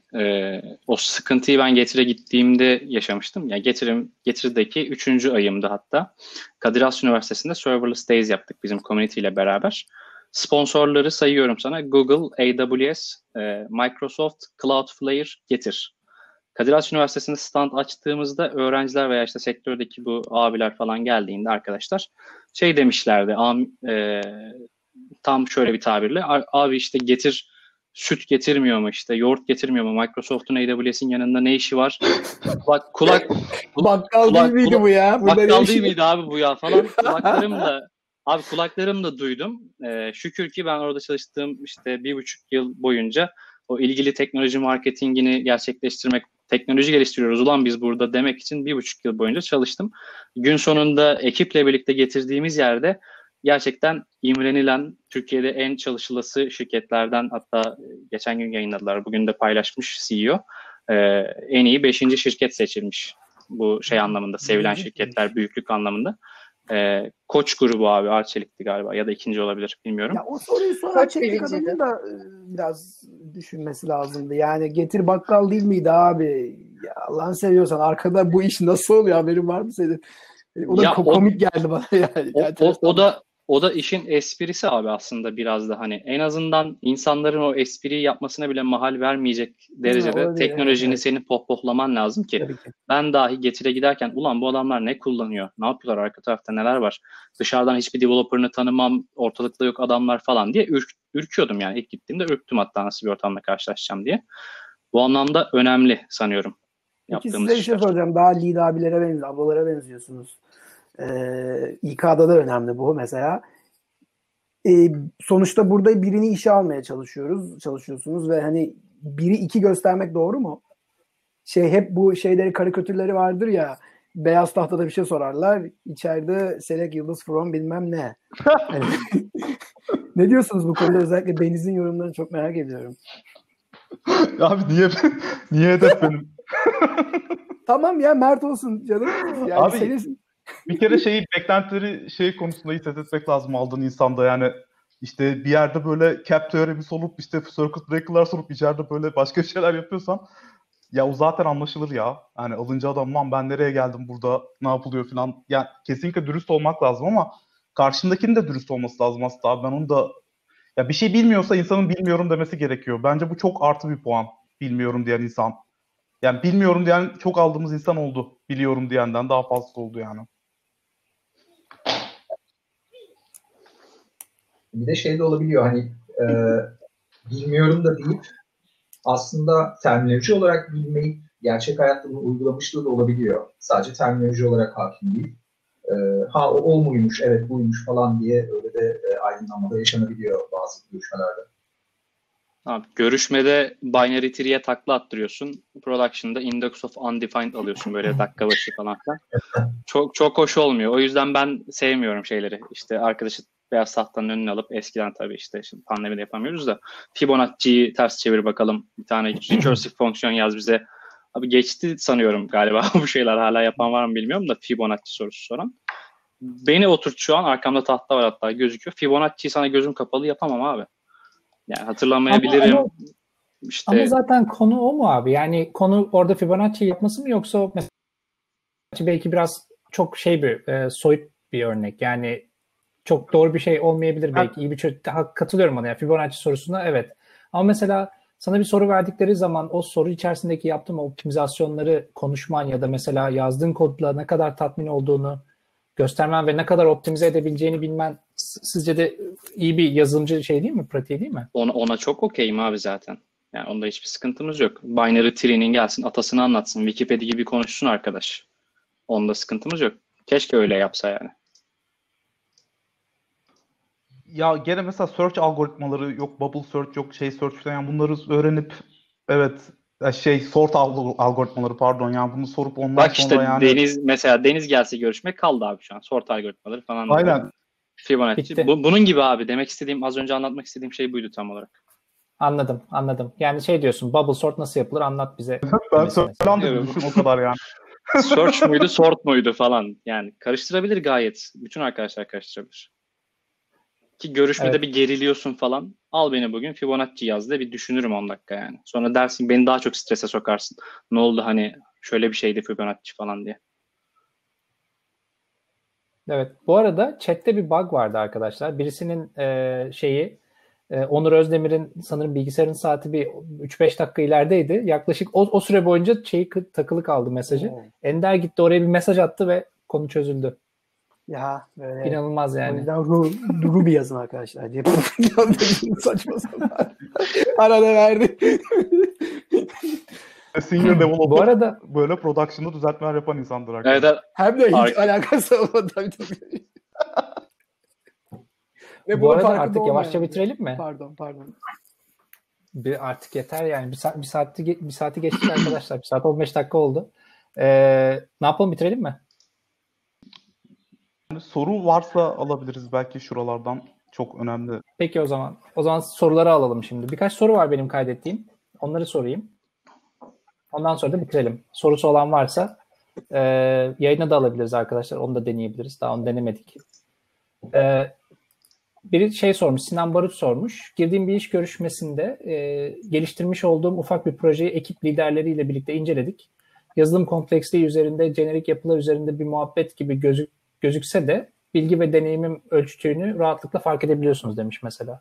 Bu şeyden bahsediyor yani işte beraber pairing hikayesinden bahsediyor. Yani gerçekten aslında pair yapmak o yazılımın kompleksini veya işte neler hani o sohbet aslında seni ele veriyor değil mi? Ne kadar iyi bir yazılımcı olduğunu. Bence rahatlatman da gerekiyor abi kardeşim. İnsanı yani çünkü çok strese giren insanlar da var. Orada bir anlaşıda olmak lazım yani. Sevecen bir ses tonuyla yaklaşmak gerekiyor bence. Evet, doğru. Yani aslında orada senin de aslında firmanın kültürünü de sen de gösteriyorsun. Evet. Yani karşıdaki adam sana höt sorular soruyorsa o da belki de hani ceketini alıp çıkman gerekiyor orada. Abi bize işte gelip akşam mesaiye kaldığımızda 2 hafta, 3 hafta sonra başlayacak arkadaşın 2 hafta önceden gelip bizle beraber yemek yediği case'ler vardı. Bir bakayım nasıl yemek yiyorsunuz, ortam nasıl içeride falan diye böyle. Çocuk kendi işinden çıkıp gelip akşam yemek yiyordu bizle ki şey ısınmak için geldiğinde ürkmesin diye. Güzelmiş o da. Bir anda dibimizde bitiyordu abi sen nereden geldin 3 hafta sonra başlamayacak mısın diye falan diye. Lahmacun sarıyor bir yerden falan böyle. Güzelmiş. Semih Aslan demiş. Abi bir yerde 2 yıl çalışmış, daha sonra 4 ay çalışmış, daha sonra 8 ay başka yer. Görüşünüz ne olurdu demiş. Bunu ilk insan kaynaklarına soralım. Ben arardım. Çünkü yani şirket kapanmış olabilir, maaş ödemelerinde sıkıntı yaşamış olabilir, tamamen aradığını bulamamış olabilir. Şirketin vaat ettiği şeyler onun uygulamamış olabilir. O yüzden adaydan dinlemekte fayda var. Özellikle zaten yazılımcı bulmakta bu kadar zorluk çekerken o kadar hani kısa zamanda çalışmış ayrılmış noktalarında artık zaten değiliz biz recruiterlar olarak. O yüzden bir görüşmekte fayda var. Ha, ama şöyle olur, işte orada yöneticiyle anlaşamadım, burada takımımı sevmedim falan. Hani o zaten anlaşılıyor. Öyle bir durum yoksa zaten süreci alırız. Bu arada bizim zamanımız diyecek kadar yaşlandık biliyorum da. Yani bundan 10 sene, 11 sene önce bize hep öğütlenen şeydi. Aman bir yere girdin ve en az bir sene çalış, işte CV'de kötü görünür falan filan. Ya olmuyorsa olmuyor arkadaşlar, zorlamayın ya. Yani artık ya bir şeyler göstergesi olabiliyor ama bence görüşme engel değil yani kimse için bu. Kesinlikle hemfikirim yani. Kesinlikle. Benim CV'm bu arada Semih'in bahsettiği gibi şu an neredeyse. Yani 2 yıl, 1,5 yıl, 3 ay var en son. Gayet makul sebeplerimiz olabiliyor arkadaşlar. İK'cılara sesleniyorum buradan, eğer izliyorsa, dinliyorlarsa da bir konuşmayı deneyip şey yaparsanız, dostlarla sohbet ederseniz zaten arkadaşlardan geliyor ilgili bilgiler. Bir sürü sebep oluyor bunun. Eskiden Deniz'in dediği gibi yani birçok bize tavsiye edilen şey, en az 2 sene kal bir yerde, gittiğin yerde kötü gözle bakarlar, bak adam zıplıyor sürekli derlerden bambaşka boyutlara geçti şimdi o. Tabii bu şey demek değil arkadaş, 3 ay bir yerde dur, git 5 ay sonra başka bir yeri gör. Bu değil, bu tamamen beklenti, aradığını bulamamak gibi ve işte ben zamanımı daha fazla kaybetmeyeyim, aradığım şey bu değil, keyif aldığım şey bu değil, iş değiştiriyorum. Bu zaten ilk 2 ay test süreçleri, deneme süreçleri, hem şirketin hem sizi deneme süreçleriniz bu sebeple var. O yüzden bence hiçbir İK'cı veya hiçbir arkadaş şey gözüyle bakmasın buna, kötü gözüyle. O 2 aylık süreçleri bu yüzden veriyoruz zaten. Test süreçleri, deneme süreçlerini. Evet, kesinlikle katılıyorum. Orada Müge gibi oldum sevgili işe alımcılar. Lütfen biraz şey yapalım, empati kuralım. Bu arada benim CV de aynı seninkisi gibi Azmi. Yani benim de bayağı böyle sık iş değiştirdim son 5 yılda herhalde. Bir başka soru var arkadaşlar. Bu arada bayağı soru var. Ben bilmiyorum, hepsini sorayım mı? Geçelim mi hepsini üzerinden? Yani vaktimiz varsa olur, yoksa... O zaman vakti olmayan hostlar kaçabilirler bu arada. Şey yapmasınlar, zorunda hissetmesinler. Ender oradan böyle yapıyor. Hoca bitir artık hoca. Bir soru var arkadaşlar. Şey diyor, bazı case süreçleri çok uzuyor. Kişiden 2 case isteniyor. Bu sürecin uzaması hakkında ne düşünüyorsunuz diyor. Yani herhalde şeyden bahsediyor arkadaş. Çok fazla hani coding challenge istiyorlar öncesinde. Ben açıkçası bunu terbiyesizlik olarak değerlendiriyorum ama sizin görüşlerinizi de merak ediyorum. Ne abi? Yani case veriyorlar. Ha, mesela evet. Çok fazla önceden ödev yapmaya zorluyorlar yani seni işe almadan önce, ki bence bu biraz... Ben artık buna saygısızlık olarak bakıyorum. Çünkü şöyle bir sorun var bence. Bir kere senin işe, yani senin amacın firma olarak hızlı bir şekilde karşındakini işe almak. Yani sen ona bir de o kadar şey çıkartıyorsun. Bence bu bizde mesela friction yarattığı için biz bunların hepsinden vazgeçtik. Bir de sanki hakkımız değilmiş gibi geliyor ödev yaptırmak insanlara. HR mülakatından sonra, eğer onu kastediyorsan. Yani onun mülakat sürecindeki yerini çok değiştirdik. İlk hiç başvuru yapmadan falan gönderdik. O çok kötü sonuçlandı. Kimse başvurulmaya başlandı. Ondan sonra HR mülakatından sonraya aldık ve orada aslında insan, ya şey de kötü oluyor. İnsan tanımadığı bir şirkete başvuruyor iş ilanına şey yaparak ve tak bir anda case yolluyorsun. Ne oluyor lan diyor. Kim bunlar? Niye ben şimdi bu adamların hayatına 8-9 saati bunlara gömeyim diyor yani. Ama bir kez mülakat yapıp şirketi anlattıktan sonra ilgisini çekiyorsan insanın, zaten onu seve seve yapıyorlar yani ve çok da yararlı oluyor oradaki kodları değerlendirmek. Ama ya bir şirkette, çalıştığın şirkette böyle yüzlerce, binlerce developer'lık bir scale'e ulaştıysan ve yani artık böyle Amazon bir ilan çıkıyor ve binlerce kişi falan başvuruyor ya, orada yani sanırım bir noktadan sonra öneleme yapmamak da imkansız galiba. Kimse 6 ay, minimum 6 ay sürüyor abi AWS'in işe alım süreçleri. Evet ama onlar case sormuyor. Yok. Öncesinde bir şey var. Görüşme, mülakat yine var abi bildiğim kadarıyla. Yok, mülakat var ama şey yok yani, al şu ödevi yap gel falan denmiyor. Ya bazı çok başvuru alan şirketler HackerRank gibi şeyleri gönderiyorlar abi yani. Çünkü evet. Nerede başvuru geliyor ya, ne yapacaksın aslında? Yok işte yakın zamanda başvurduğum için biliyorum, Amazon, Google, Facebook onları yapmıyorlar. Yani şimdi ben kesin tam bilgi. Bu konu açılmışken bambaşka top atayım abi, saatte geçiyor ama bu hadi case'i sordun diyelim. Eyvah. Bir de case'in de bir sonraki sprintte yapılması gereken işi atan şirketler var. Ne diyorsun? Benden çok, önce sen dedin. Çok... Muhteşem. Ben demeyecektim. Ya zaman bayım. Şey... Nasıl abi? Bir şey diyeyim mi? Azmi resmen şeymiş yani. Ender'in peer'iymiş. Abi takipleşelim. WhatsApp'tan konuşalım. Buluşalım. Anonime yaz sen, ben altında devam. Anonim ofiste gül tak. Süper. Süper. Abi bu çok ayıp ya. Abi çok ayıp. Bunu şey oluyormuş. Bir tane firma burada yapıyordu mesela. İşe alım ama yazılım değil de mesela satış personeline yapıyormuş. Diyormuş ki mülakata gelmeden önce 100 tane ürün sat diyormuş mesela. O ne ya? Vallahi çok acayip. Ondan sonra bayağı olay oldu da. Ya bir Boğazmi'nin de bir aslında bence çok tehlikeli, şirketler bunu yapmamalı. Sektör çok küçük çünkü. Burada konuşuyoruz işte sonradan oradan buradan birbirimiz evet. Arkadaş olduğumuz için söylüyoruz birbirimize. Aynen. Ve sevdiğimiz genç arkadaşları uyarıyoruz oraya gitme diye yani. Bence tamamen kendi ayaklarına sıkıyorlar yani. Yine çok büyük bir şirketin işte PM marketingçi bir arkadaş alırken yılbaşı case'i diye gönderdiği bir case'i arkadaşı işe almayıp gerçekten yılbaşında o şekilde bir marketing şeyle çıktığına şahit olduk. Çok yani, kötü hikayeler abi işte. O yüzden arkadaşlarımıza, eşimizi, dostumuzu uyarıyoruz. Aman abi uzak dur. Özgen bize böyle artık weekend pointlik lambdaları falan yollayalım ya. Böyle iyi bir şey.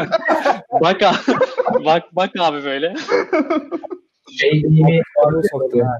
Stajyere yapacağı işini hani ücretsiz yaptıran kata firmalar vardır ya. Onun gibi aslında böyle önden verip sonraki aşamaları roadmap'i yavaş yavaş adaylara yaptırıyorsun yani. Evet. Nereye kadar döner bilmiyorum da. Temiz. Bu arada özür dilerim, Fatih şey demiş. Superpeer'de verdiğimiz case'i yapıp işe almadıklarımıza $100 hediye çeki veriyoruz demiş mesela. Bu ne kadar şık bir hareketmiş. Abi evet, bir görüşebilir miyiz deyip hemen Fatih'e buradan. Hepimiz bir görüşelim abi. $100 alalım. Ay Türkiye'dekine mi $100 veriyor? Yani şimdi mekandayız, konuşmayalım da. Bu da çok normal şey gelmedi bana. Yayını kapatabilir Fatih şu anda. Varmış ama Müge, siz mesela yapabilirsiniz bence bir firma olduğunuz için. İş görüşmesine gelen adayların taksi paralarını ya da o yolda geçirdikleri işte yemeği, şusunu busunu veren şirketler duymuştum ama Türkiye'de mi bilmiyorum, emin değilim. Yani partilerin yaptığının benzerini yapıyorlar aslında. Biraz. Evet ben de duydum ama şu an hani bildiğim kadarıyla bizim şirkette öyle bir politika yoktu. Zaten şu an artık online'a taşındı bütün süreçler. Bundan sonra da online devam edecek ama belki ufak bir hediye, nasıl bir şey yapılır bilmiyorum. Yani gelen adaylara ufak hediyeler veriliyor. Bizim maskotumuz var, dinozor. O hediye ediliyordu gelen adaylara aslında. Çok ama... iyiymiş. Çok iyiymiş. Gerçekten çok iyiymiş. İşe alınmayınca maskotu bıçaklıyormuş falan. Böyle sokuyormuş. Bıçağı da veriyorlarmış abi. Bıçak da veriyorlarmış. İşe alınmazsan bıçaklar. Ama şu anda da ufak bir hediye olabilir belki. Yani bizim böyle birebir müşteriyle yani Getir gibi ya da işte Scotty gibi, yemek sepeti gibi ya da işte Trendyol gibi birebir müşteri olmadığı için bizim tarafta hani hediye çeki vesaire vermek biraz zor ama belki bir fikir olabilir. Bir geldi ya, biz böyle hediye çeki verelim yani. Hemen bir şey gelsin eve, temizlik. Boyacı geldi. Boyacı. Abi evim yok, temizlikçi gönderiyor falan, düşünsene. Evim yok, inandıramıyorum adamı. Arabada yatıyorum ben. Abi arabanı yıkayalım abi. Bizde 2000 tane kan servis var ya, mezar taşı yapımcılığı bile var yani her türlü. Aynen, sen bulursun abi hediye edecek bir şey. Sen illaki bulursun çok yani. Okey, güzel konu. Peki o zaman ben sorulara devam ediyorum. Çok geç oldu çünkü, bitirelim yavaş yavaş. Hemen sorulara bakıyorum. Bir tane soru var mesela Okan sormuş, Okan Davut. Open source katkısına ne kadar bakıyorsunuz işe alım yaparken demiş veya blog yazmış olmasına adayın demiş. Biz çok bakıyoruz. Hiç bakmıyorum. Ya, bakıyor musunuz? Katkısı derken open source var olan bir projeye yaptığı commitler tabii önemli. Tabii ki katkısı önemli. Hiçbir zaman ben küçümsemem. Ama bir commit içerisinde böyle satır düzeltme, virgül düzeltme değildir herhalde soruyu soranın kastı. Çünkü o tarz scam yapanlar son zamanlarda bayağı artışta ve bu Arctic Vault Contributor badge'ini almak için bayağı bir böyle repolara saldırıyorlar. Hoş o değil. Ne işe yarıyor? O ne işe yarıyor? GitHub Arctic'lerde böyle buzların içerisinde yazılan kodları bayağı fiziksel kopyalarını arşivliyor abi. Ve seçilen belirli starlarda belirli contribution grafiği yüksek olan projeleri otomatik olarak alıyor. Hani bunu da almak isteyen artık nasıl görülüyorsa bu badge bilmiyorum. Herhalde böyle çok yüksek rütbeyle falan zannedenler de olabiliyor ve dolayısıyla şey yapıyorlar. Böyle, open source projeye commit atıyorlar. Merge ediyorlar ya da projeden bakıyor eksik var. Bir satır bir şey ekliyor. Hayret düzelteyim, kabul edeyim, PR ediyor. Hop badge'i kapıyorsun. Bu senin dediğin şey de var. Bu ya güzel bir girişim ama işte hack diyorlar gene. Hacktoberfest'te tişört almak için. Gibi. Kendi proje açıyor falan devam ediyor hayatına. Ender bir de şey var ya. Ben ona fork dolandırıcılığı diyorum. Hani o ne demek ya? Abi git repository'm hani dolu gözüksün diye git profilde işte. Adam bütün her şeyi forklamış falan. Ama bir tane kendi repository'si yok yani. Ve şeylere buralara PR falan da açılmamış veya readme PR'ları falan açılmış. Yani bunlara şey yapmaya gerek yok yani. Ama yani ben şey daha var. Blog yazmayı, YouTube'da video çekmeyi, insanlıkla bir şey paylaşmayı çok değerli buluyorum hani. Ben blog koddan daha değerli buluyorum açıkçası. Bir anlatmak, evet. Yazmak basit ama anlatmak sorun. Ender'e katılıyorum buradan. Artı bir. Ama ya disleksi ise? Yani yazmakla ilgili problem varsa, kodda ya bir engeli varsa. Ya işte ama kodda bir sürü ya değişiklik. Tamam abi şey yani yapıyor. Karşına alıyorsun o insanla konuştuğun zaman Allah Allah yani. Mert sen de iyice duyar kasacağım diye beni gömmek istiyorsun gömemedin. Bu ne biçim? Denedim yani ama disleksi. Allah Allah. Neyse son iki soru daha cevaplayalım ondan sonra kapatalım. Çok geç oldu çünkü. Fatih de bizi dövecek bir sürü. Onlar da ayakta. Para yok. Mert'e mesaj yazıyor orada. Oğlum kapatın lan. Kapat artık. Odun bitti. Bir arkadaş şey sormuş. İkinci sınıf bilgisayar mühendisliği öğrencisini staj için seçerken nelere dikkat edersiniz? Ben öğrenci olarak staj yapacağım yeri seçerken nelere dikkat etmeliyim demiş. Abi bizde ben hemen atladım ama Armut'ta çok şey var. 2. 3. sınıftan, 4. sınıftan alıp şu an bizimle full time çalışan insan var. Yani bu stajyer alırken de gene en baktığımız şey yani genelde stajyerler tabii ki bir junior developer veya mid level insan kadar bile şey yapmayabiliyorlar ama kendini geliştirme iradesini koyan insanlarla beraber çalışıyoruz abi ve bence bir şirket stajyerine part time çalışana mutlaka para vermeli yani böyle bir dünya yok. Öyle, yani staj başvurusu yaptığınız yerse para vermiyorsa bence bir düşünün yani. O bedava yani, işler. Hediye çekine ne dersin? Efendim? Hediye çekine ne dersin? Abi ne yapacaksın? Sürekli evimi temizleteceksin. Öyle bir şey değil. Yok artık. Masumlar apartmanı bizim evde çekiliyormuş. Sürekli çek veriyor falan. Evet ben de Deniz'e katılıyorum. Bir şey daha ekleyeyim. Stajyer arkadaşların şeye dikkat etmeleri lazım. Orada çalışan kişilere bir bakmaları lazım. Yani çünkü bazı şirketler gerçekten insan yetiştirmek için değil de çok affedersiniz köle çalıştırmak için bulunuyorlar. Orada gerçekten böyle altyapı var mı? Yani altyapı takımı böyle hani böyle bir insan yetiştirmeye mi yönelik yoksa böyle girip çıkıyor mu insanlar? Onu çok iyi araştırmaları ve bence oradaki developerlara sormaları gerekiyor. Çünkü artık Twitter'dan oradan buradan Asprey buradan ulaşabiliyoruz yani. Ona dikkat etmeleri lazım diye düşünüyorum. Abi herkes gitmeden bir iki kahve içsin oradaki bir iki arkadaşla. Ya işte aynen. O insanlar ona da yakın evet. Olamıyorlar. O zaman zaten anlıyorsun ha burası o zaman başka türlü biri arıyor. Abi evet, orada bana fotoğrafını çektirecekler belli. Ya da bir ay sonra bana hiç olmayan bir teknolojiyi kullandırtıp yollayacaklar ya da ne bileyim Excel'de bir şey yazdıracaklar falan yani böyle. Ama gerçekten böyle sizi böyle denize atan, yani göle diyeyim, deniz çok büyük yani, küçük bir göle atıp sizin yüzmenizi sağlayacak bir yer bulmaya çalışın. Zaten hani bence bulursunuz çok rahat yani. Birazcık araştırırsınız. Ama galiba sorun da şey yani, genelde firmalar stajyere şey gibi baktıkları için böyle bedava iş gücü gelsin işte şunları yapsın deyip ondan sonra hiç ilgilenmiyorlar bir de. O da ya bence işte o, önemli.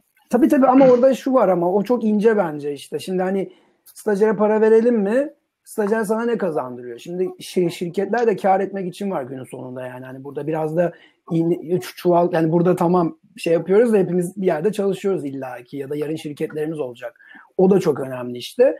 Orada kültürle alakalı, işte onu anlatmaya çalışıyorum. Yani oradaki insanın kültürü zaten seni yetiştirmeye yönelikse sana isterse 10K versin. Seni yetiştirmedikten sonra senin için bir anlamı var mı? Herkes var diyecek ama uzun vadede yok bence baktığında aslında. O açıdan bakmaları gerektiğini söyledim. Yani para diye gezerseniz sektörde, sektör çok küçük, işiniz çok zor. Evet, o yüzden böyle şeyler, kararlar vermeden önce anonymoffice.com'a gidip orada ben bu firmada staj yapacağım. İşte ne bileyim nasıl bir firma falan diye sorabilirsiniz arkadaşlar orada öyle şeyler. Peki, o firmada kim olduğunu bilmiyoruz. Varsa büyük kavga çıkar orada ya. Çok güzel olur. İşte ona başımız belaya girsin istiyorum da o yüzden. Deep Web abi. Deep Web gibi Deep Startup sitesi olmuş. Deep Startup çok güzel. Güzel fikirmiş. Son soru. Bu soru biraz kademeli, bayağı arkadaş düşünmüş sağ olsun. Mevcut işimden istifa edip yurt dışında hizmet veren bir firma, yazılım firmasına geçmeyi planlıyorum demiş. Bir, Türkiye'de olduğum için vergi vermek zorunda mıyım demiş. İki, yurt dışındaki o firma ile bir kontrat ya da sözleşme yapmam gerekli mi? Nelere dikkat etmeliyim? Bu konuda tecrübesi olan var mı aramızda? Benim yok. Belki sen buna cevap verebilirsin Mert ya. Çünkü sen bu stepleri yaptın galiba. İyi de oğlum adam. Yo, ben de vergisini veriyorum zaten. benim vergimi alıyorlar abi %40. Her ay sonunda belim ağrıyor. sırtımda bir de devlet var. O zaman bu soruyu geçip son soruyu soruyorum. Backend'den frontend'e doğru alan değiştirmek istiyorum ancak frontend'e de hiç tecrübem yok. Ne yapmalıyım? 3 yıldır backend yapıyorum. Bu backend'de takılı mı kaldım? Kod yazmalısın. Benim cevabım bu. Aynen. Evet. Oturacaksın abi, her an JavaScript'de açıp başlayacaksın. Hiç bence bu soru bilemedim şu an. Çok özür dilerim ama pasif agresif oldum. Tek öğreneceğim, Babel'da öğreneceğim falan diye böyle insanları şey yapalım. Geç abi geç. Şöyle uzatıyoruz değil mi? Mouse'u uzatıyoruz arkadaşa. Mouse'u değil, klavyeyi uzatıyoruz. Bir sağ olalım falan. Yani kısa bir tavsiye şey olurdur belki. Neden frontend'e geçme kararı belliyse ne yapmak istediğine karar versin. Ne yapmak istediğine karar verdikten sonra zaten kullanacağı teknoloji önünde, bu keywordlerde bulunabilir diye düşünüyorum. Katılıyorum abi sana. Ya motivasyon şeyse abi, en azından ne yaptığımızı görüyoruz ya falan gibi motivasyonsa hani geçmemeli. Öyle geçen arkadaşlar da var çünkü abi backend'deyim de hani hiçbir şey yaptığımı hissetmiyorum falan deyip 2 sene beraber çalıştığımız arkadaşlar oldu. Sonra da geçtiler, çok iyi mobile developer falan da oldular. Bu da olabilir ama Ender'in dediği gibi bir hands-on, eli kirletip görmek lazım. Belki o sizi sevmez, belki siz onu sevmezsiniz. Çok doğru. Değişiyor konular yani. Ben hep istemişimdir bir iOS developer olayım, böyle iPhone'un her modelinden olsun, hepsini ayrı build alıp debug alayım falan. Abi benim şeyim değil yani. Biz çöplerde dolaşmayı seviyoruz abi. Karışık karmakarışık şeyler. Ben de mesela sizin yaptığınız şeye hiç yanaşamıyorum biliyor musun? Oralar beni korkutuyor. Ben daha böyle müşteri kullansın, sistem çöksün ya da mutlu olsun, mutsuz olsun, o daha beni heyecanlandırıyor. Bizi hep şey diye bahseder abi, siyah kara ekranda bir şeyler yapıyorlar falan diye böyle. Ben internet kafede çalışırken adam biri geldi, yabancı kredi kartımı hackliyorsun gördüm dedi. Yaptığımda terminalde şey yani hani İşte Rails server falan. Hiçbir şey yok yani. Ben dedim ben seni polise vereceğim falan dedi. Gitti, vermedi. Demek ki burada oturuyorum hala. Belki de verdi. Belki de verdi, o yüzden orada oturuyorsun falan. İstanbul'dan kaçmış. O zaman bitirelim arkadaşlar. Bayağı 1,5 saat oldu. Bu yayınlarla ilgili bir soru. Bence yapalım bunu ya arada.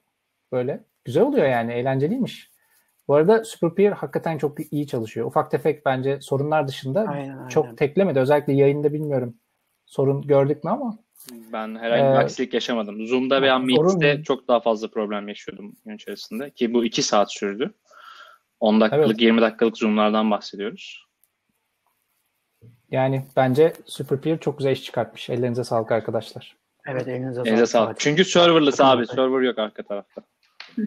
Buradan serverless şeyi yapayım, pohpohlaması yapayım da herkes bir... Kaan'lar çalın. O zaman Kaysın. Sen server sunumu yap bir ara bize diye böyle. Bu arada Azmi sizin... üstüne bir şey atıyor. Estağfurullah. Azmi sizin YouTube kanalı da bayağı bu aralar şey toplamaya başlamış. Evet. Neydi? Cloud and Serverless Turkey. 2000'i geçtik bugün. Güzel güzel, sağlam ilerliyoruz abi o tarafta. Ya ben şeyi çok merak ediyorum. İnsanı görünce şunu sormak istiyorum Azmi'ye. Benim şöyle bir 3 sene önce söylediğim bir şey var. Bir gün ya konteyner ara bir teknolojidir ve bir gün hepimiz serverless yazacağız diyorum. Evet. Of öyle Deniz abi. Ya konuya bak. Öyle abi. Yani başım ağrıyor ya. Bunu da haftaya tartışalım o zaman. Cliffhanger bırakalım mı? Aslında olabilir ya. Amazon mesela güzel atılımlar yapıyor. GCP'deki olan şeyler gibi böyle. Bu evet. Son keynote'da bayağı Deniz'in dediği noktaya doğru ilerliyor zaten işler. Konteynerlardan sıyıracaklar bize. İşte Deniz görmüş o günleri bugünlerden, o zamanlardan. Tabii abi, dedim. Abi biz bu mevzularla uğraşırken millet dalga geçiyordu bizle. Ne yapıyorsunuz ya falan filan. Yok Lambda neymiş abi falan diyorlardı 2015-2016 gibi. Şu an herkes böyle Gora'daki gibi sektirmeden şeye geçiyor. Lambda'ya doğru geçiyor yani. Mecbur dünya o tarafa doğru gidiyor. O zaman bu konunun detaylarını öğrenmek için Cloud and Serverless Turkey kanalına arkadaşlar sizi davet ediyoruz deyip artık kapatalım. Hadi artık gidip tamam. Yatalım ya. Hadi gidelim. Daha çalışacağız. O zaman bir ihtimal haftaya yaparız arkadaşlar. Ne gibi konular duymak istediğinizi Twitter'dan yazın. Bu yayınlara bence devam edelim. Eğlenceli. Deyip 3-2-1 kapatıyorum. Görüşmek üzere. Hoşçakalın. Görüşmek üzere. İyi akşamlar. Hoşçakalın.